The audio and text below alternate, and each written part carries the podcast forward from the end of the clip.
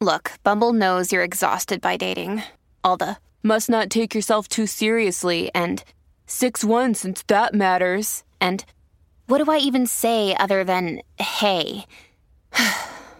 well, that's why they're introducing an all new Bumble with exciting features to make compatibility easier, starting the chat better, and dating safer. They've changed, so you don't have to. Download the new Bumble now.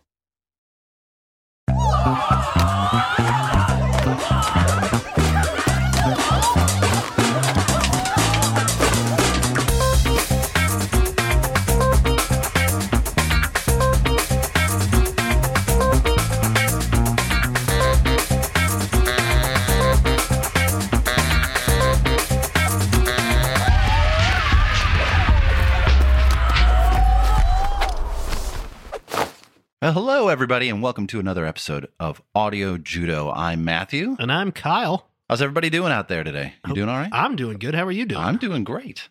This is Audio Judo, it is. proud member of the Pantheon Podcast Network. Yes, we are. Uh, my guess is that this episode will be coming to you after the first of the year. Probably true. So here's hoping that your 2021 is off to a better start than 2020.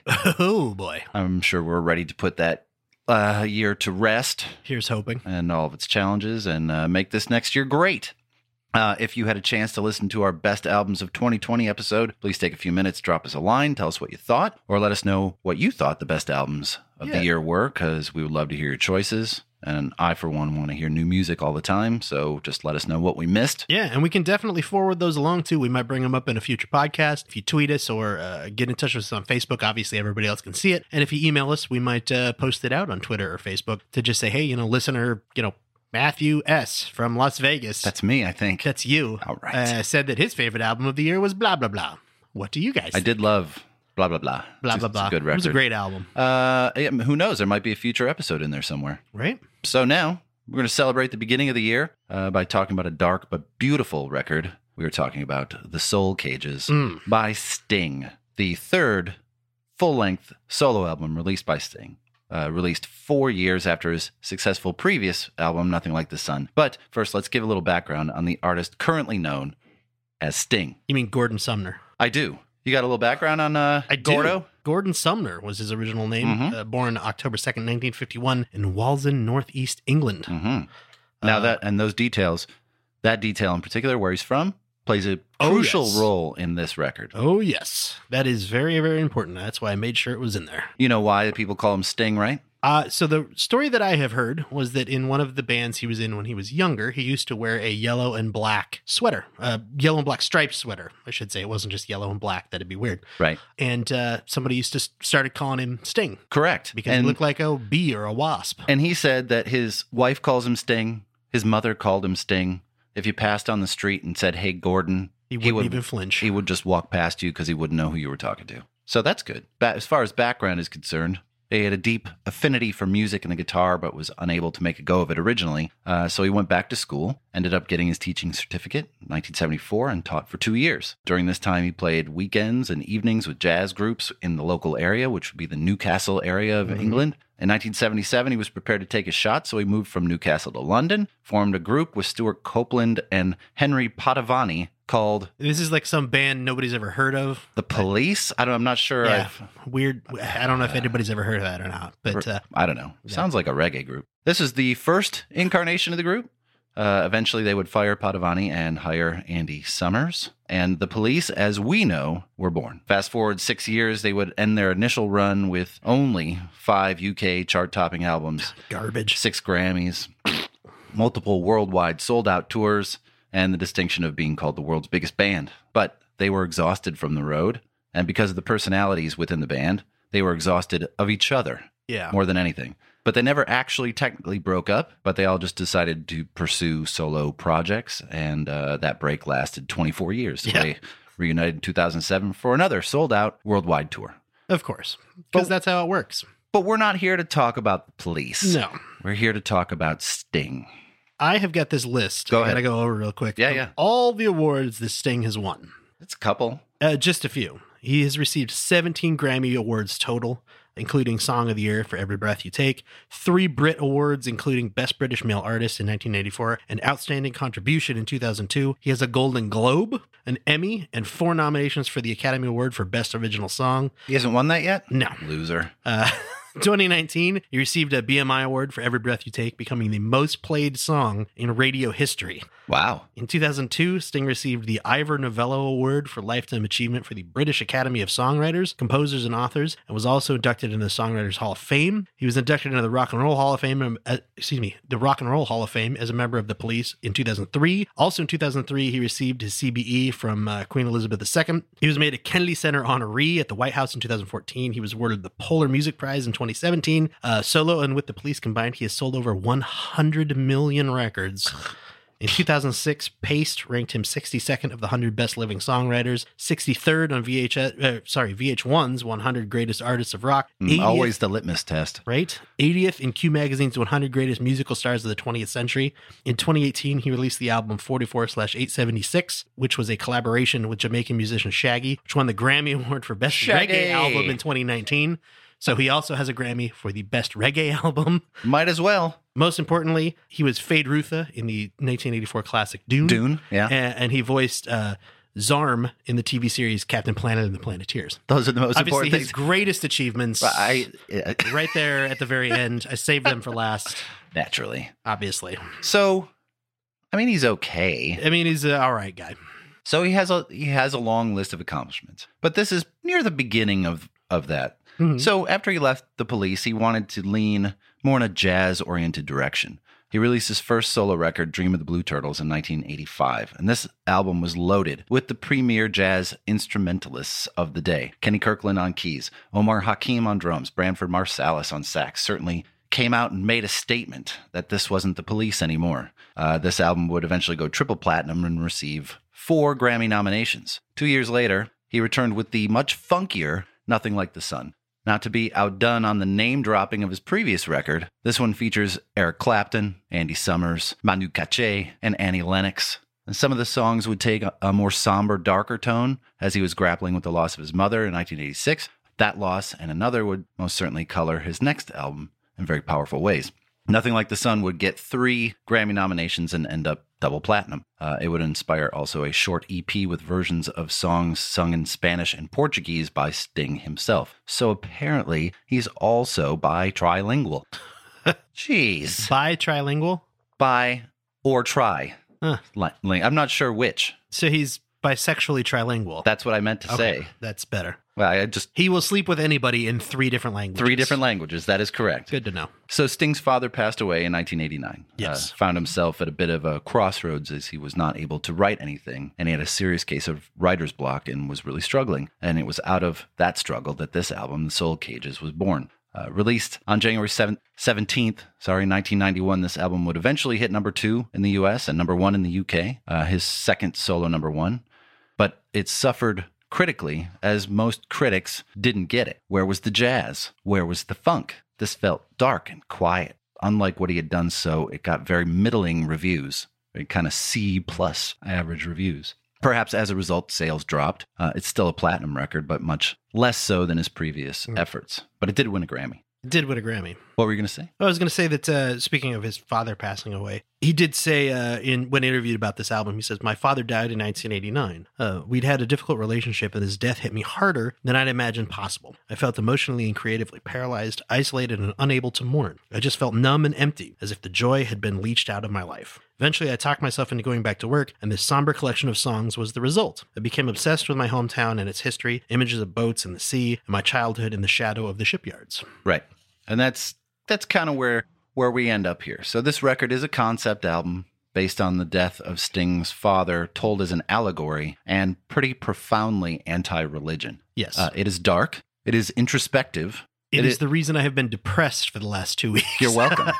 but it is also wonderful. This happens to be my very favorite Sting solo record. Ah, oh, I should have known. And I think the first thing we need to talk about before we get to the track by track is the sound of this record. Yes. It was and still remains to this day one of the finest sounding records I have ever heard. It's clear, crystalline sound. It sounds almost manufactured and artificial in some spots, but it isn't. Now, Kyle, I'm not sure if you are familiar with the production technique that was used to record this album. I am not. Okay, it was recorded using a process called Q Sound. Hmm. Uh, it was supposed to be the next great wave of recording technique. Uh, the late 60s saw stereo, uh, then the 70s saw the brief appearance of quadraphonic sound, and there was then supposed to be this. So, Q sound is essentially a filtering algorithm. It manipulates timing, amplitude, and frequency response to produce a binaural image. Systems like Q sound rely on the fact that a sound arriving from one side of the uh, from one side of the listener will reach one ear before the other, and that when it reaches the furthest ear, it is lower in amplitude and spectrally altered due to obstruction by the head. So, Huh. unlike so like stereo, if you listen in headphones, it sounds like sounds were emanating across your head, like side to side, and any point in between. The theory behind Q sound was that sounds would seem to be happening above your head or below or anywhere around in 3D space. Oh, okay. So So, not just surrounding, not just surround sound, but enveloping sound. So Oh. instead of like spectrally across and up and down, it was everywhere. So, interesting. but like a lot of those fads, probably because of the cost, Yeah. only a handful of albums were ever produced that way. A couple of Pink Floyd solo albums, Madonna's Immaculate Con- Collection, and probably the one I've expected you to hear, The Adventures of MC Scat Cat and the Stray Mob. Oh, yes. That's a wonderful album. I figured that was one of your favorites. Oh, it is. It's top 10 for sure. So, over the years, the company transitioned their focus to a more lucrative market video games. And they have been there ever since. And it is actually now called Q3D. They've changed their name.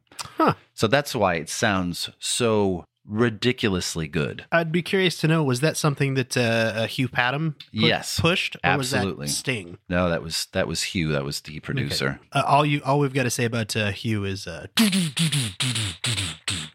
Thanks, Phil Collins. you're welcome. That's that's pretty much it. Yeah. Uh, what do you, do you have? Uh, you got something about the cover art? We're Uh, well, you know what? Let's talk a little bit about the artists on this in a little bit more detail, if that's cool with you. Yeah, yeah. Because this album is absolutely stuffed full of, of jazz talent. Mhm. Amazing musicians. You mentioned it a little bit before, but I wanted to go into a little bit more detail about it. Uh, starting with Dominic Miller, who played uh, electric guitar and acoustic guitar. Mhm. If you don't know who he is, he's a solo musician, but he also works as a session musician. Uh, he's worked with people like King Swamp, The Chieftains, Phil Collins, uh, Manu Katché, The Pretenders, John Tesh, Tina Turner, uh, along with uh, tons of other people. And he's done 10 albums with Sting. Yep. Kenny Kirkland uh, on keyboards. He was a jazz musician uh, with a super accomplished solo career. He had a bunch of albums that he released on his own. He's also worked with uh, Chico Freeman, Dizzy Gillespie, Billy Hart, Elvin Jones, Wynton Marsalis, Branford Marsalis, Delfeayo Marsalis, amongst a whole bunch of other people. He did six albums with Sting. David Sancious, also on keyboards. Another session musician who uh, Peter Gabriel once referred to as the musician's musician. Uh, He's best known for his work with Bruce Springsteen and the E Street Band, but he also worked with Santana, Eric Clapton, Stanley Clarke, and Peter Gabriel, Yeah. amongst a bunch of others. He was the original keyboardist for the E Street Band. Yeah, he's done three albums with Sting. Branford Marsalis uh, on saxophone, former but future at the time we record or they recorded this album. Band leader for the Tonight Show band from '92 to '95. He's uh, won a Grammy uh, for jazz. He's worked with Art Blakey, Terence Blanchard, Harry Connick Jr., Béla Fleck, Dizzy Gillespie, The Grateful Dead, Delfeayo Marsalis, who is his brother, Wynton Marsalis, who is his other brother, and James Taylor. He's done eight albums with Sting. Is James Taylor his brother? James Taylor is not his brother, as far as I know. Right. Eh, stranger things have happened. Okay. Kathryn Tickell. Oh, the Northumbrian pipes player. That would be her. She's a she has done six albums with Sting. Um, she's worked with other bands like the Chieftains, Alan Parsons, Oyster Band, Train. he likes that small pipe. He does. He does. It shows up uh, in quite a few different albums, Uh-huh. and I think she's been back, uh, like I said, six times Yep. with Sting. Uh, Manu Katché, we've mentioned a few times already, uh, another session musician with a- an amazing solo career, who worked with uh, Jeff Beck, Tears for Fears, Herbie Hancock, Eurythmics, Simple Minds, Dire Straits, Joe Satriani, Tori Amos, and Peter Gabriel. He did six albums with Sting. Uh, Raymond Cooper, another session musician who worked with George Harrison, Billy Joel, Rod Stewart, Donovan, Mick Jagger, Art Garfunkel, Roy Orbison, Carly Simon, Rick Wakeman, Eric Clapton, Pink Floyd, and Elton John, including playing in the Million Dollar Piano right here in Las Vegas, uh, and on Elton John's farewell Farewell Yellow Brick Road tour.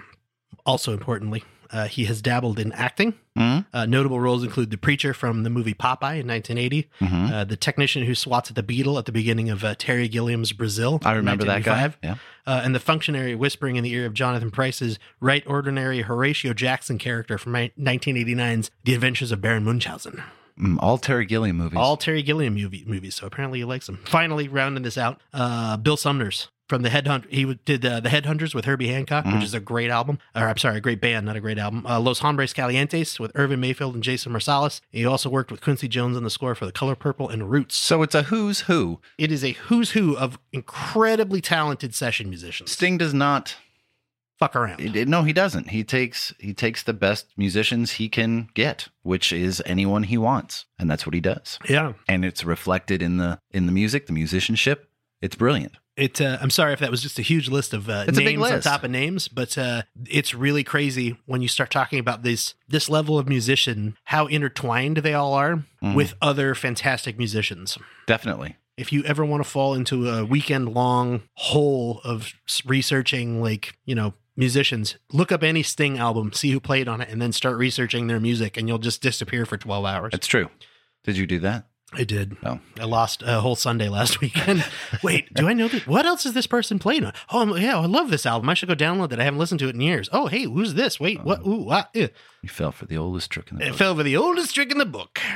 So the cover Yes. cover uh, uh, painting is a commissioned art piece by Scottish artist Steven Campbell, made exclusively for this album. hmm It's a nice, simple watercolor painting with a dry dock ship, a very literal reference to the album within.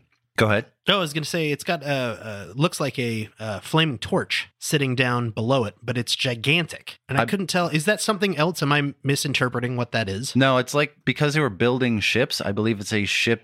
Like a welding torch? Yes, I believe it's a ship being built. The cover is more notable for what it doesn't have, though. Other than a 2010 release called Symphonicities, see what you're doing there, Syn- Synchronicity, Symphonicities. This record is the only Sting solo release to not have a picture of Sting on the front of the record. That tells me so much. It tells me that this is a very personal record and very important to him for him to forego his formidable ego and throw another picture of him with messy hair on the cover. Yeah. They're like, this is clearly a very intimate work that doesn't need him on the cover. He wants it to be about something else.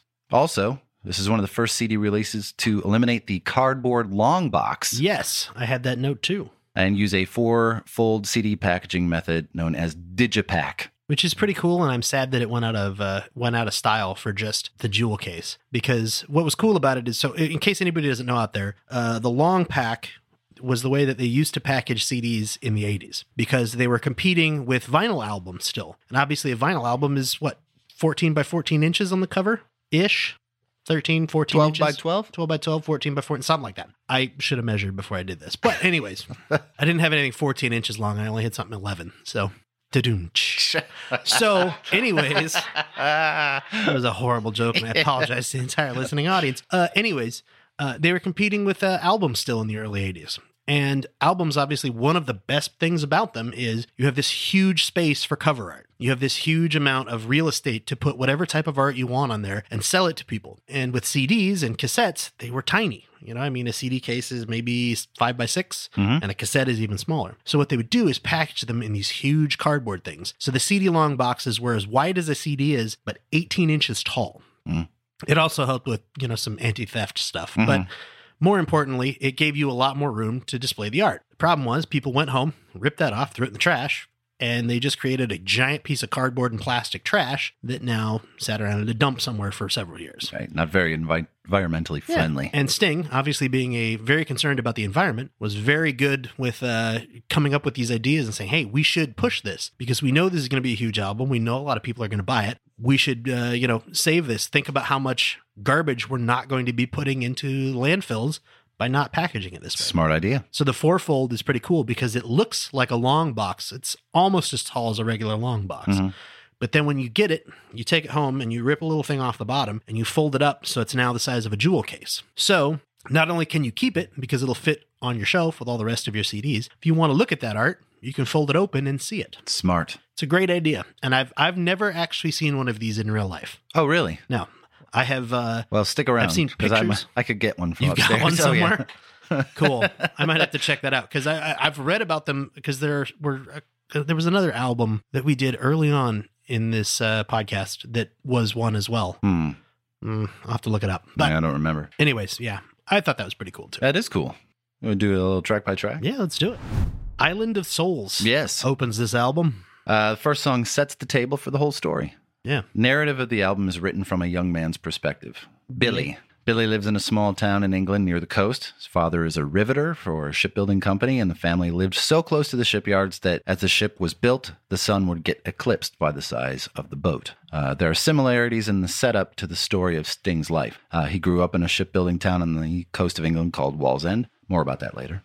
Uh, his father was not a shipbuilder, he was an engineer and also a milkman. But in his autobiography, Sting remarked that his father had always wanted to be a sailor, and living that close to the ships and knowing that about his father certainly colored these experiences. Sting said this He said, I'd reached the age of 38. I wanted to assess my life, figure out what had gone wrong, what had gone right. I started at the beginning. I started with my first memory. As soon as I remembered the first memory of my life, everything started to flow. The first memory was of a ship, because I lived next to a shipyard when I was young. It was a very powerful image of this huge ship towering above the house. Tapping into that was a godsend. I began with that, and the album just flowed. More on the lyrics in a second, but the start of the record and all throughout it, it is hard to separate the sound of the record. It sounds very English. Yes. Uh, it has this overarching nautical theme lyrically, and that is mirrored very heavily in the musical motifs that they use. There are gaps all the way throughout that allow like the wind to take over. It's very breathy. And the beginning of the song starts with the Northumbrian small pipe work of Kathryn Tickell, like we mentioned, mentioned, which of course places this song in a very specific place. It's very isolated, it's very alienated. Uh, right away, you become very aware of the use of Q sound and how the sounds of the cymbals are kind of like bouncing all over the place and the very distinct strumming of the acoustic guitar. It's all very gorgeous, beautifully mixed. Lyrically, starts by telling how Billy's father uh, works in the shipyard six days a week with nothing really to look forward to. They build and build, launch the ship, and then start over. Hopeless existence. Billy's father has dreams, but realizes that he can never save enough money for any of that, so he turns to drinking, which, you know. Uh, and Billy, seeing how his future most likely lays out just like this, cries every night because he's got nothing to look forward to. Uh, musically, this part of the song is in 6 8 time, but to really accentuate the very martial existence of their lives. The drummer, Manu Katché, plays on the 1 and 4 instead of the 3 and 6, which makes it sound very military, very martial. And this is what I'm talking about right here.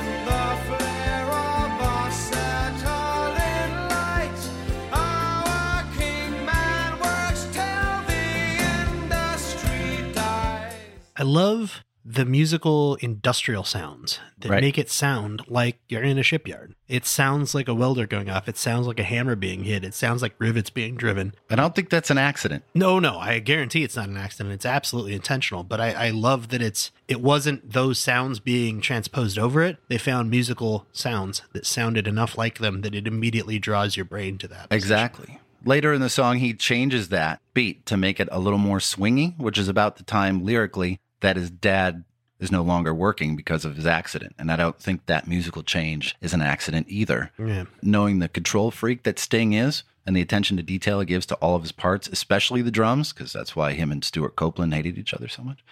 this seems very intentional. So Billy's dad comes home injured. They give him a brass watch, a check, and three weeks to live. And that night, Billy dreams of a ship that could carry him and his father away from there, fulfilling that dream for the both of them. And that last line of the song, Newcastle ship without coals, we set sail for the island of souls, is very important because it comes around again. You have more about this song? No, that's pretty much it. Yeah. That uh, that Northumbrian small pipe is fantastic in this though. I love it. Starts and ends with it. It's just puts you it puts it in a very specific spot. And then uh, the next song is uh, all this time, which you know Continuation of the story of Billy. This song was the real hit, quote hit off the record, reached number five on the Billboard Top 100. So that's a that's a hit Yeah. for being what is essentially a really dark song. That's some pretty good numbers, right? Yeah. It's weirdly upbeat for a song with lyrics this dark. Uh, Sting talked about that. He put some playfulness into it. He took a really dark song about his father dying and put up music with it. Several reviews around the time of its release, and they were all really negative, basically taking him to task for putting such a heady subject in with a happy tune. And Sting says that that's the beauty of music. Doesn't all have to be sad and gloomy to tell a, stat, a sad story. And that there are other ways to go about it. That same review said something to the effect of, Why can't Sting write a simple pop tune? My answer to that is he can, but why would you want him to? Yeah, Like, that'd be that'd be boring. It'd be kind of boring. And lyrically, like you said, this fo- uh, this furthers the story of uh, Billy and his dad, who is now presumably on his deathbed because uh, the priests have been called in for Mhm. last rites. the young priest and the old priest. It's very subtle at the beginning, not so much at the end. Anti anti Catholic tone of the record. Mm-hmm. So, for a young man of 18, as I was at the time, battling with my own existential demons and reasons to rebel against the church and faith that I had been raised in, this record spoke to me in, in a lot of ways. Not only was I grappling with the loss of two close classmates who had passed away during the school year, they had both succumbed to cancer, but I was, uh, my extended family was starting to get older and sicker, you know, grandparents, all older aunt, aunts and uncles. Uh, I was angry at the church, at God, or whatever, and hearing someone express that through song, the true communicator, was really important to me. And besides that, this album would surface again personally in 2004 uh, when I was dealing with the death of my mom. And there are a lot of threads of grief running through this record, and it really hits home. It's very specific. Back to the song, though, he really paints this great picture of small town England. Sad Shire horses Mm-hmm. walking home in the sodium light. Had to look that one up when I was 18. The sodium light. Sodium lights are were primarily used for street lights and produce a very characteristic yellow hue. Yeah, that's actually um. If you ever watch any of the movies that were shot like on the uh, the Sunset Strip in uh, Los Angeles in the 60s and 70s and 80s, th- Mhm. those night shots, they specifically shot there because they had an abundance of sodium lighting up and down the street, and it gave it that very specific yellow glow. Mm. And uh, a few years ago, Los Angeles, I don't know if it was the city or Los Angeles County, replaced all of them with LEDs because they're way more efficient. They last forever, blah, blah, blah, blah. And there was this huge outcry. People like Steven Spielberg and uh, uh, lots of other famous directors. I don't have the names in front of me, unfortunately, but lots of other famous directors came forward and were like, you cannot do this. It's going to ruin the ability to make films here. They're going to look completely different. Now it looks like this bright, white, washed out mess. It looks horrible. It's not the Sunset Strip that we saw, saw and fell in love with on film. And LA said, did it anyways. Ruined. So, ruined. We can never film here again. Garbage now. Hey. Back to our mansions, boys. That's right. Screw them. Yeah. Find some other yellow lights. Go ahead. That's it. That's all I was going to say. Oh.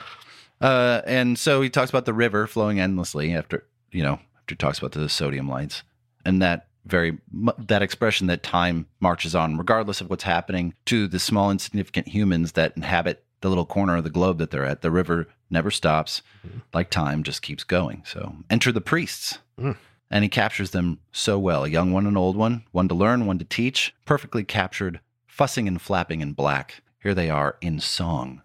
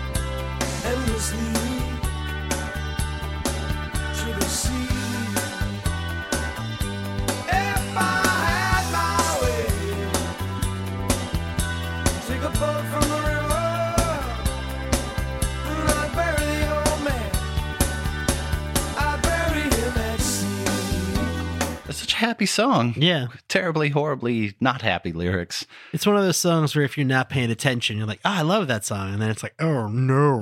What did he so say? Did he say his dad was dead? Yes, yes, he did. Dad's oh, man. dead. So stung, uh, stung. Stung. So this is the post tense of sting. Yes. That's It's what stung. that's what you have to refer to him as when you're talking about him in the past. So on this album, stung. Yes. He does this great mashup in the next part where he mixes uh, one of the Beatitudes with Matthew 20, 24 from the Bible, and I am very familiar with these things. Hmm. So the line is actually, it is easier for a camel to walk through the eye of a needle than it is for a rich man to enter the kingdom of heaven. Billy is just sitting there listening to his dad, who's just about dead, laughing about all this, knowing that his existence meant very little. All of what he accomplished meant very little, and you squandered this world we live in. So why would you even want it anymore? And that's kind of what he's grappling with. Billy asks if Jesus existed, how could he never how come he never lived where they lived? And we get a little taste of what Wallsend is like, the town where Sting grew up. So it was a Roman garrison town at the very east end of Hadrian's Wall built in 122 AD, parts of which still stand. And Romans came there and lived and died, prayed to their gods, but their gods didn't listen to them either, and all that was left at the end of it were some stones, right? Yeah. And at the end of this very depressing song about how life means very little in the grand scheme of things, Billy expresses his wish to bury his dad at sea because if he couldn't live his life there like he wanted to, then maybe he could have his eternity there instead. Hmm. And that's such a great. I mean, it's it's a terribly depressing song, but there, but but he puts he puts hope into it, injects it at the very end. Like there there can be there can be something good coming out of this. yeah. There's so much Catholic stuff on here, which I didn't have to research. Yeah, well, I would imagine Yeah, it's uh that's uh, that's the that's the type of stuff that a lot of times get gets past me because I'm like, ah, that's an interesting line, dum da dum dum dum, and then I'm like, later on, you're like, that's from the Bible, and I'm like, ah, yeah, of course, yes, I totally knew that. the line in the song is it's better to be poor than be a fat man in the eye of the needle. Yeah, And he kind of mashed it up a little bit. And I think on pretty good, purpose. Mad about you. Aw. I'm not mad about you. Oh. This next song is called Mad About You. It's a- Sadly, it is not the theme song to Mad About You. No. Disappointed in that-. It's just like I don't weird remember- bassy. It's almost Yeah. very Seinfeldy. It is, but a lot of '90s sitcoms were like that. That's true. This is a so this is a very wonderful song and uh, has absolutely nothing to do with the theme. Yeah, it's On the just rest of the record. slotted in here. Outlier. I mean, I guess for does. sure. I, I, I would say that it does kind of have something to do with theme because, like you said, there's this overarching anti-Catholic sort of theme, and then in the middle there's a biblical story. Yes. So Yes. So this is inspired by King David's story from the Bible, and uh, Sting said about this: uh, it's inspired by the story of King David and Bathsheba. Uh, these stories of murder and obsessive, jealous love appeal to me for some reason. Yes, those lines: "There are no victories in all our histories without love," have the quintessential Sting idea that romantic love outweighs global issues. I really believe that. Love is continuity of the species. It's the most important thing. That's why love songs are immortal. A political song will be dated within a year. It took me a long time to learn that. And I get that. And I get, okay, fine. What we'll get to that in a second. But this is definitely the outlier. Yes. Uh, and it's really far afield from the rest of the record, in my opinion. But we're going to talk about it anyway. So, uh, the first thing you start to take notice is that the rest of the band is starting to show up now. hmm First two songs, obviously, the music- musicianship is great, but but there's no real standout moments uh, until now. Manu Katché on drums, Dominic Miller, like everyone you said, all giants of the industry, but they really start to play on this track. And there's this lovely oboe solo on this song by Paula Pepperell, just beautiful. Lyrically, you're right.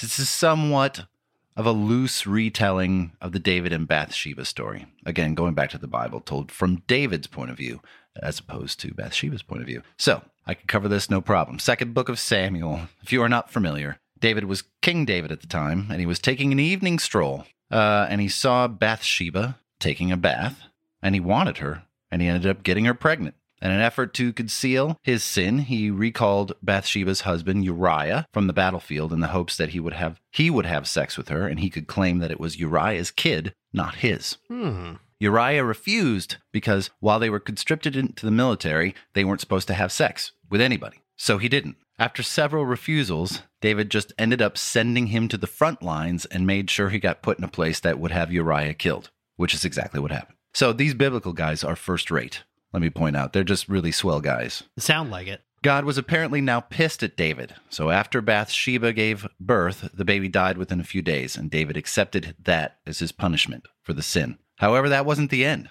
And this is really where it gets fucked up. David's punishment came to pass years later when one of David's much loved sons, Absalom, led an insurrection that plunged the kingdom into civil war. Moreover, to manifest his claim to be the new king, Absalom had sexual intercourse in public with 10 of his father's concubines, which could be considered a direct tenfold divine retribution for David's taking the woman, woman of another man in secret. So great. This is the Bible, folks. It's better than any tawdry novel you can find at the gro- grocery store. Wonderful, wholesome stories. People for the whole nailing family. 10 concubines in public. You know, the king's concubines. the king's concubines. It's a great, uh, it's good, it's a good story. It's something you read your kids right before bed. Really say your prayers, and here's the story of David and Bathsheba. Why was she named Bathsheba? Because she was taking a bath. And Sheba. She was Sheba hanged him. Long or short, it's a story. Uh, it's a song about obsession and love, but not necessarily in that order. so, uh, was Bathsheba Uriah's heap? I knew. I, I was knew waiting was for you, up, waiting for you? you to make a Uriah's heap You comment. knew that was coming up, didn't you? Son of a bitch. Ah, yeah. There Uh, still a good song though, yeah. but maybe it was better suited for some sort of compilation album. Agreed. I feel like it, it. I feel like it was just slotted in here for no real reason. Like, I mean, you know, like I said, you could make the argument it's a an anti-religious song, and then in the middle there's this biblical story that's sort of a a pointing at like, look how ridiculous the Bible is. Wah, wah, wah, wah. I hope it makes that sound. It does. Any one of those sound Bibles that you just open up and it goes wah wah wah. That'd be fantastic. I'm making one. you should. Right now. Jeremiah Blues, Yes, part one. Part One. As far as I could tell, in all of Sting's catalog, there was never a Part Two. Um, so I'm not sure what that means, but Hmm. but here it is. Here's the funk that everyone has been waiting for since I last listened to Nothing Like the Sun. And I can't really figure out if this song fits in lyrically with the rest of the record or not. But to me, I like to believe it is more of an internal monologue of Billy's as he's wandering around the town after his father passed away. All right, I'd buy that. So it's the whole feeling of helplessness after you lose someone that you're close to, that everyone looks as if their lives continue to go on unaffected, which of course they do. But you are saddled with the grief, this aching pain that you can't shake, and it makes you piff, pissed off at people for no apparent reason. Quite honestly, things don't really make sense anymore. Uh, the line in the song, a pope claimed he had been wrong in the past. This was a big surprise. Catholics believe in the rule of papal infallibility, that if the pope says it, it must be true and it must be right. So, him saying a pope said he was wrong in the past, this is some weird topsy turvy world, which kind of makes me think that Billy was he was kind of out of it right now. Yeah. Now, for this song, I know that this was uh, Kenny Kirkland on keys, and it's such great work. And you mentioned Kenny before and who he'd play with, but he's one of those really tragic jazz figures. You know, he's a bebop artist, played with Yeah. Wynton Marsalis and all the people that you named. 1998, he was uh, recording with the Marsalises, and the producer remarked, Marsali. Mars- Marsali, uh, producer remarked to Kenny that he wasn't in good shape and he suggested that he go to the doctor. And Kenny said after the session, If I go now, they will make me check into the hospital. He went and was diagnosed with congestive heart failure and told he needed surgery. He kind of wrote it off as 20 years of abusing his body on the road without adequate vacations and a lousy diet, and he gave himself a 50 50 chance of surviving any surgery. For that reason, he just accepted his fate, went on the road with Branford Marsalis, and a couple weeks later, he was dead in his apartment of heart failure. So Yeah. It's just a tragic story. That is super sad. It's just terrible. I I hate stories like that about musicians, especially just where it's like you know you might have been able to get some help, and they're just like, meh. Yeah. I've been Uh, abusing myself all this time. Why stop now? Yep, nothing's going to happen, or maybe it will. Whatever. So, one thing I've always wondered about is the Jeremiah in the title of this song. Uh, my feeling, if you follow the Catholic premise behind the record, is that he is referring to the prophet Jeremiah. He wrote the book of Jeremiah as well as the book of Kings and the book of Lamentations. He's often referred to as the weeping prophet, as a lot of the artwork that is representative of him has him shown that way. The primary tenets of his prophecies involve redemption and repentance. And there's a line in the song that leads me down that path. Everybody wants to look the other way when something wicked this way comes. Sometimes they tie a thief to the tree. Sometimes I stare. Sometimes it's me. Now, I don't know if there's any intentionality behind the naming of the song or if the two things are completely unrelated, but my money is on this being about Jeremiah the prophet. Uh, there's a ton of Catholic imagery on this record. I have no reason to believe that this would be any different. But Sting, if you are listening, email me at info at audiojudo.com and tell me that it's just a name, and I will back off. Could you imagine if we get an email? This is Sting. Please don't call me Gordon. Why do you sound like Ringo? I don't know. That's weird. Or Paul. That just happens. Is that Paul? Yeah, I don't know who it was. Uh, Why Should I Cry for You? Why should you? So this song, the first time I heard this, I immediately thought, do you remember in the 90s when they sold like in uh, Walmart or Target on the end of some aisle they would have that display with a bunch of like world music on it. Yeah. and it had the big like 3 by 3 inch buttons. You could push the button and it would play a little sample from that album. Oh, you can still another button. find that those Oh. crappy things in like really bad like uh oh yeah i'm sure it's still around somewhere. This song for whatever reason reminds me of that. Just i picture like you would push one of boo doo doo doo doo doo, and then another was like whale song just for whatever reason, the first time I heard this song when I was listening to this album, I was like, "Yeah, that's this song would be on one of those albums." This song gets me every time, but it's uh, it is such an open statement of grief and the inability to come to terms with it, painted and dotted with these amazing visuals that he uses. So this song is more or less the closer of the first side of the record, Mm-hmm. and from here on out, it's all about the grief he's been dealing with, but also he starts to utilize colors to tell his story very animately, and all the nautical themes get ramped up to 11. So, first of all, the song has a very Peter Gabriel vibe to it, which would lend itself to that world music that you're speaking of. Perhaps influenced by the keyboard loop and processed drums that are used, very much the influence of producer Hugh Padgham, who worked with Gabriel and Genesis in the later years. And it is this repeated vocal part, the who. Here's some of that right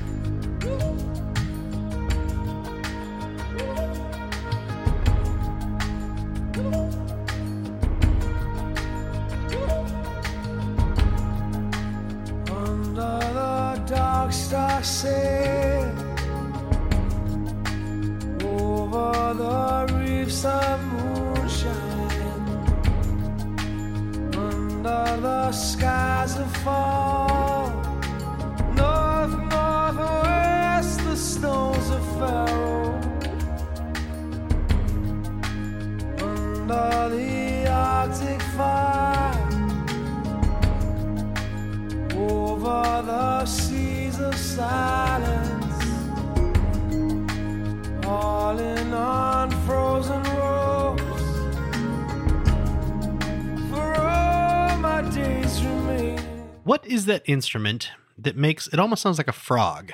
It's that little like not the louder forward one, but it's very much buried in the background. I have no idea what he's playing back there. Because I tried to figure out what the heck that was, and I I couldn't. I, I was like, how do I search for this? Like, you can't Google like that. I don't doesn't know make what any it is. I have no idea what. Well, let's just go with like frog. Okay, so there's a frog in the background. Someone's playing the frog. Ray, uh, Ray Cooper's playing the frog in the back. you just pet it right down the spine, and it goes.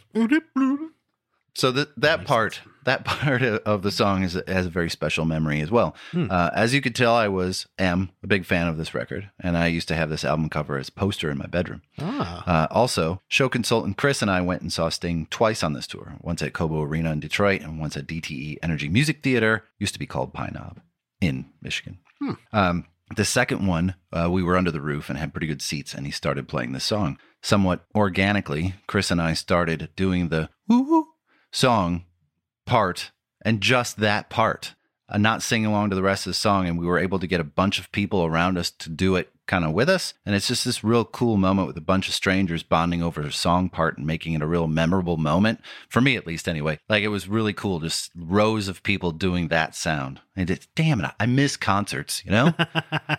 really miss concerts and stuff like that. But it's just a little short little story there.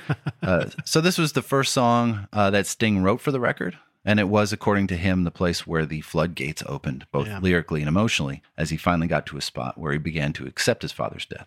Um, and he said this. He said, "As soon as I got that down, the thing that was, uh, as soon as I got that down, the thing was written in two or three weeks. It poured out. Although it was painful, it almost wrote itself." Free associating. I only realized what it was about as I went along. The journey came, a journey back to where I came from. The idea of death. Lines about this father thing kept coming up. Something was saying I had to deal with it. So he does, he does drop a number of things. He uh, name drops the stones of Faroe, and that's not P H A R O A H. That's actually F A R O E. Uh, more water references. They are actually islands of Faroe off the coast of Denmark, way out in the North Sea. Uh, and he contemplates uh, the most painful of all questions How do I mourn for someone that I've lost? Does it mean anything to anyone if I just say out loud that I loved you in a particular way? And if I do cry for you, do you want me to? Does it mean anything at all? And he also references the dark angels follow me over a godless sea, which is important because he- those also make a return appearance.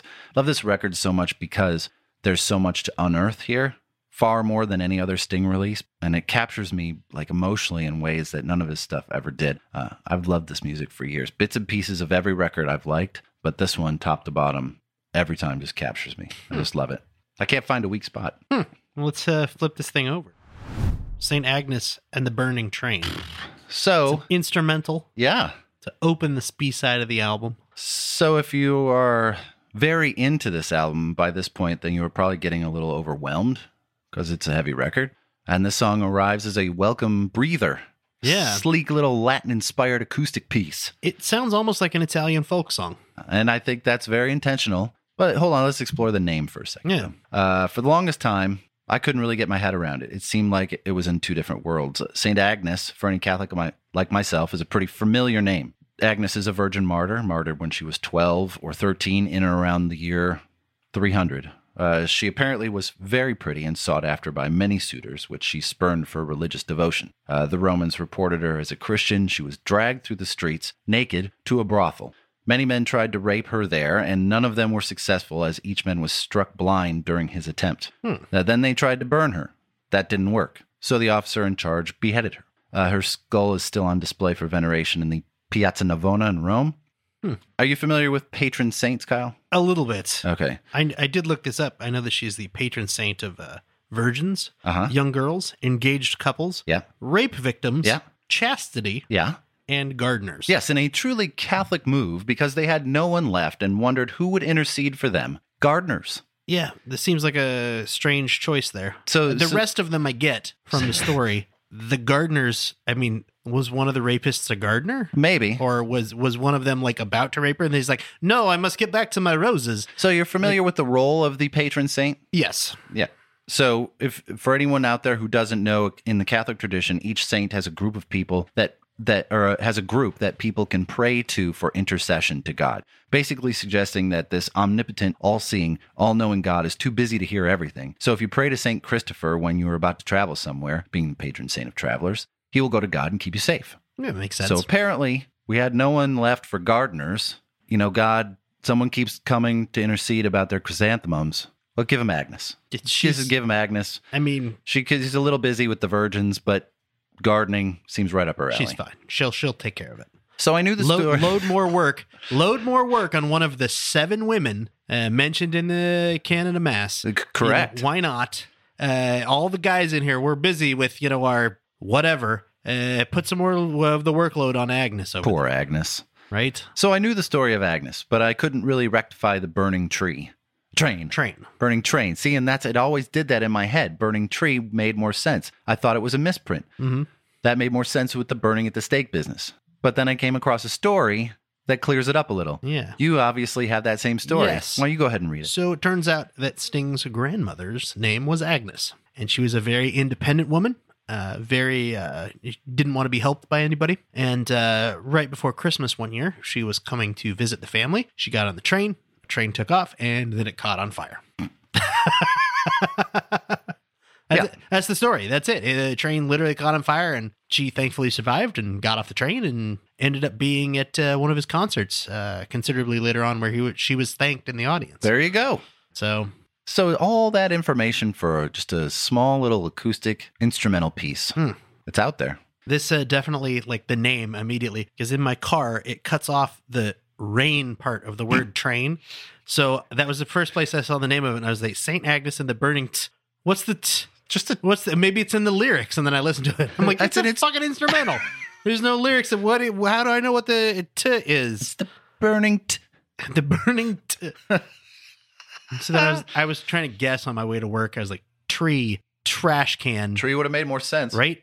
Trash can, burning trash can. I'm like, that makes sense. Homeless people, maybe, you know, whatever. But uh Nope. no. Uh, the Wild Wild Sea is uh, Mm-hmm. next. Now, if there's a song out there that better captures the feeling of being on a boat in the middle of a maelstrom, I don't know it. Yeah. First is the fact that the Northumbrian small pipe from the first song makes a return in this song, capturing Circled that back. somber, gloomy tune. And there's so much going on in this song pop, rock, jazz. More than anything, there's this pain in which I feel he's like trying to say goodbye. And he does so with this color palette.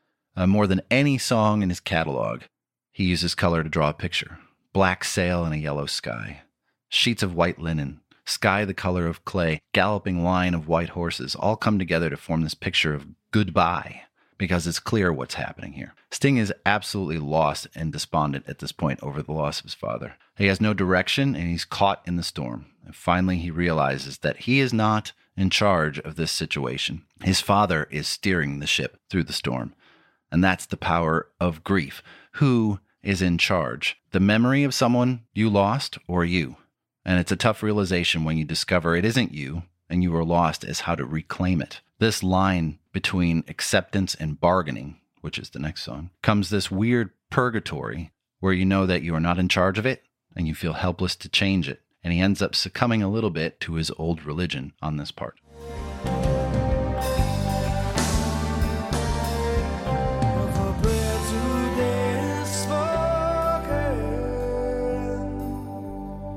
Offer it for me. When the bridge to heaven is broken,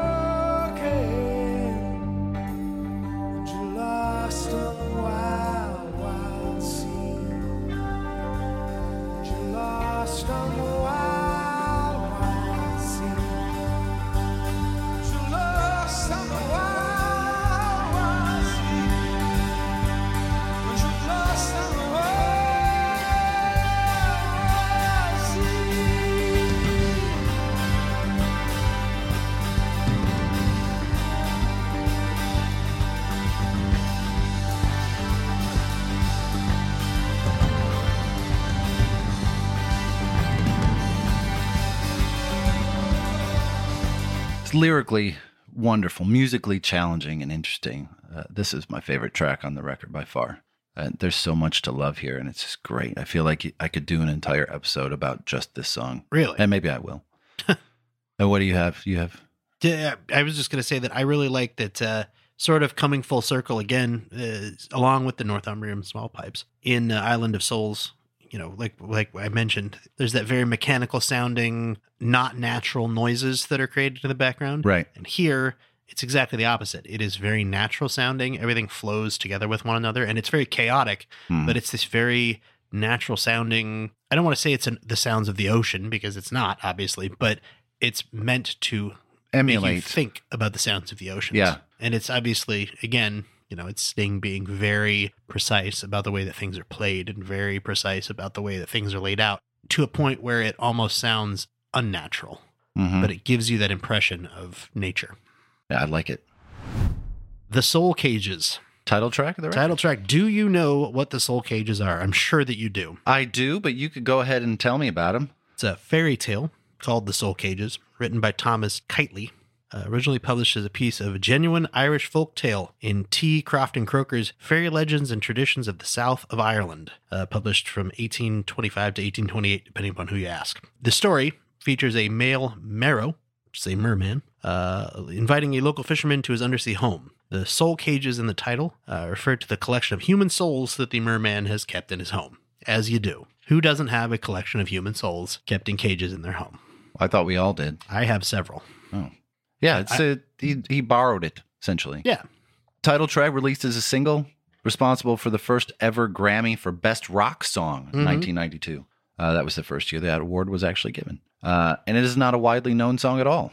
Uh, definitely the only real rock song on the record. Yeah. Has these big power chords, straight ahead drums. And while I think it is an excellent song, it is my least favorite song on the record. I was just going to mention while we're there. Yeah. Uh, it beat out Oh, yeah. What did it beat? I didn't even look that up. Metallica's Enter Sandman, Oof. Jane's Addiction's Been Caught Stealing, Woof. Bryan Adams' Can't Stop This Thing We Started, Nah, that's crap. Tom Petty and the Heartbreakers Learning to Fly, and Queensrÿche's Silent Lucidity. Wow. There's some big hitters in there. Those are some big hitters, and this song beat all of them for Wow. the first ever, Go Sting. right? So your least favorite song on the album Part of that re- beat all of those That's right. songs. Part of the reason I think is that is the weird accent that Sting seems to adopt in this song. Hmm. Um, he used it once before on this record on Jeremiah Blues, but not to this extent. Um, I'm not going to play it, but I encourage you to go listen to it. It's weird. It's it's. I don't know if he's trying to like do a character or what, but there's so, he. It's not his normal accent. It's very strange. Maybe he's the merrow. Ooh, he could be the merman. And he's like, uh, this is what a merman sounds like.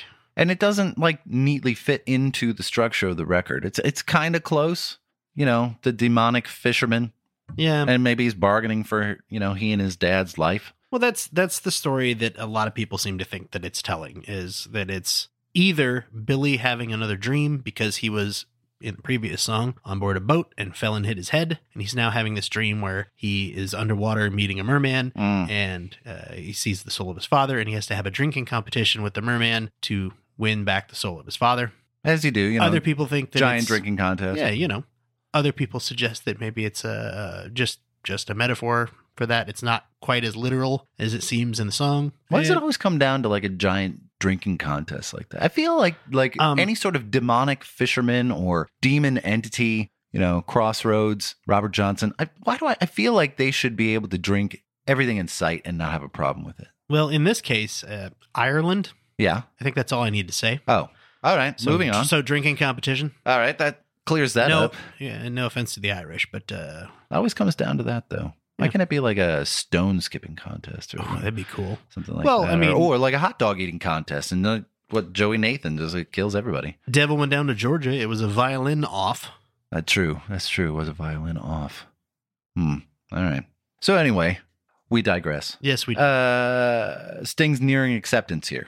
Getting to the point where he realizes that his life will never be the same without his dad, and that's okay, and that it's okay to move on. Got to die a little bit to continue living. And the album comes full circle when he concludes this song with a verse from the first song, Island of Souls. Beautifully constructed and pulled together, although not my favorite song. It does tie in well at the very end. But he's not done yet. When the Angels Fall, the closer to this album and the closer to Sting's Catholicism. Very much so. The final word on whether or not Sting is still a religious man. I've heard this song described as an inverse hymn of disillusionment. Hmm. And That that's is a uh, great description. It's a great description. Coming to terms with the end of his father's life, removing his father's cross gently from the wall, a shadow still remaining. Acknowledging that he will continue to be haunted by those memories, but also acknowledging with the word gently that it's not in anger, but in respect for what his father believed.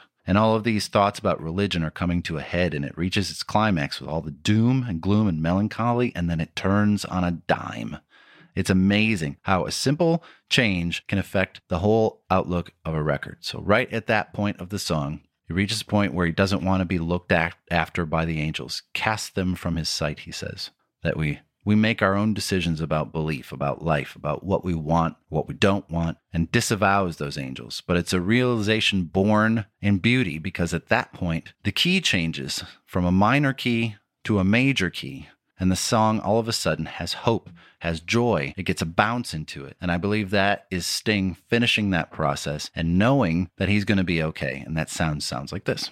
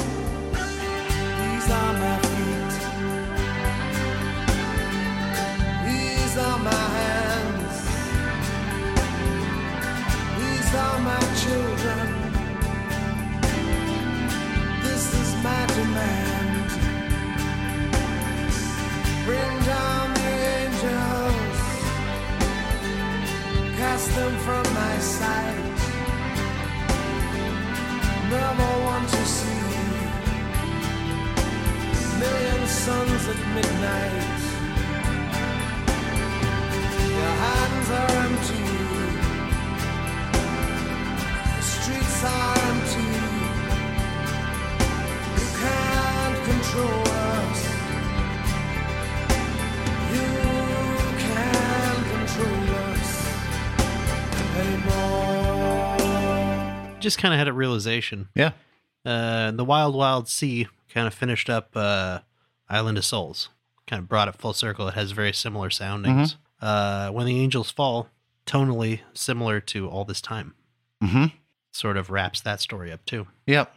I don't know why that just sank in. I was just like, oh, yeah, I guess that kind of makes sense. But Just the way that song is constructed, like after what I've played, it, it actually rides out for another 90 seconds yeah, of of just kind of them jamming and this beautiful part at the end. And if you listen to it all the way at the end, yeah, the song fades out, and then there's this big snare drum crack, and you hear Sting say "good night" really quietly in the background, almost like it's a lullaby, like just a finishing off that end where it changed from somber to hope, and uh, it's just a it's a wonderful record, a most appre- un- underappreciated of all of Sting's work for sure, and for me the most important. Uh, it gains value every time I listen to it, and whenever I'm battling those demons of grief and loss, this is album that I return to. So it's an album of redemption and acceptance, and I think it's fantastic. it made me think of grief and loss, and it was really depressing for me to do these notes and listen to this over and over Yeah, for the last couple of weeks. You're welcome. Yeah, thanks. So I appreciate that. Uh, I continue to pick those winners for you. although, in all honesty, this is not an album I had ever heard before. Really, Uh, yeah, I, I think. I mean, I may have heard some of these tracks before. None of them were memorable to me before this. I do like it, but I think that it is another one of the albums that goes into that folder of music that I have to be in the right mood for. hmm This is not something I would throw on like I'm going to do the dishes. Let's listen to the Soul Cages. probably not. No, Oh no, I'm losing a religious belief again. Scrub, scrub, scrub, scrub. Yeah, it just doesn't. Uh, that doesn't work for me. no. But uh, it is is is a very good album, and like we've said multiple times now, loaded with incredibly talented musicians, Mhm. um, including Sting. So that's the Soul Cages. So uh, a couple things before we wrap up here. Kyle and I have been uh, talking for a while on how to expand what we have so we can include more music. Uh, we are excited to announce a new venture for Audio Judo. We'll be adding a second podcast to our repertoire in a couple of months, but it will take a different form than this. Uh, it's called Audio Judo Does Jazz, and it will be a limited series of 16 episodes that will take you on an introductory look at jazz and jazz artists. Uh, this will not be hosted by us, though. Uh, show consultant Chris has long desired to get his thoughts out there, and this is his baby. Kyle and I and producer Randy will co host some episodes and offer what little insight we have and let Chris run with it. uh, it will be hosted on the Audio Judo site, and we are anticipating an April 30th launch, which is International Jazz Day. If you have any suggestions of things you would like to hear on that, or questions for Chris or any of us uh, regarding that, you can send a note to audiojudojazz at gmail.com. Uh, we are very excited to get this going, and we hope you join Chris on this adventure. Yeah. For us, if you want to get a hold of us, how would they do that, Kyle? Uh, info at audiojudo.com is probably the best way. Uh, email us, please. Uh, we do pay pretty close attention to that. It shows up on both of our phones. Uh, so if you have questions or anything that needs our immediate attention, uh, do it there. Uh, you can also get in touch with us, uh, facebook.com forward slash audiojudo, at audiojudo on Twitter and Instagram. Uh, you can also send us a carrier pigeon if you're into that. Uh, it'll eventually get to us, I hope. Smoke signals, something like that. Smoke signals.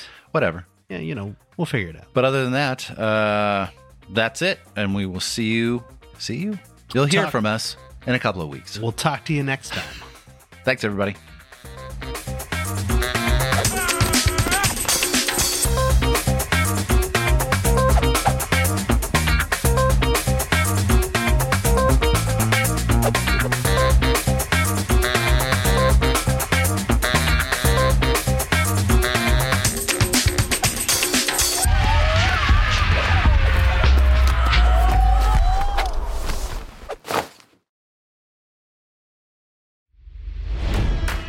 It's NFL draft season, and that means it's time to start thinking about fantasy football. FantasyPoints.com features industry leading experts and prognosticators using proprietary hand charted data to help you score more fantasy points. FantasyPoints.com is the place to go for whatever kind of fantasy football you play. Whether you play fantasy football, daily fantasy sports, or do a little bit of everything, Fantasy Points has the meticulously researched content to guide you to victory. And why wait for the fall? Fantasy Points also covers the new spring football league, the UFL. Join the guru, John Hansen, Scott Barrett, Joe Dolan, and other massive names in the fantasy football universe with an exclusive offer. Use code Pantheon for 15% off any fantasy points package, including the all in package, with access to every article, tool, and data nugget that Fantasy Points has to offer. That's fantasypoints.com and code Pantheon for 15% off at Fantasy Points. Fantasypoints.com. Code Pantheon. Score more fantasy points.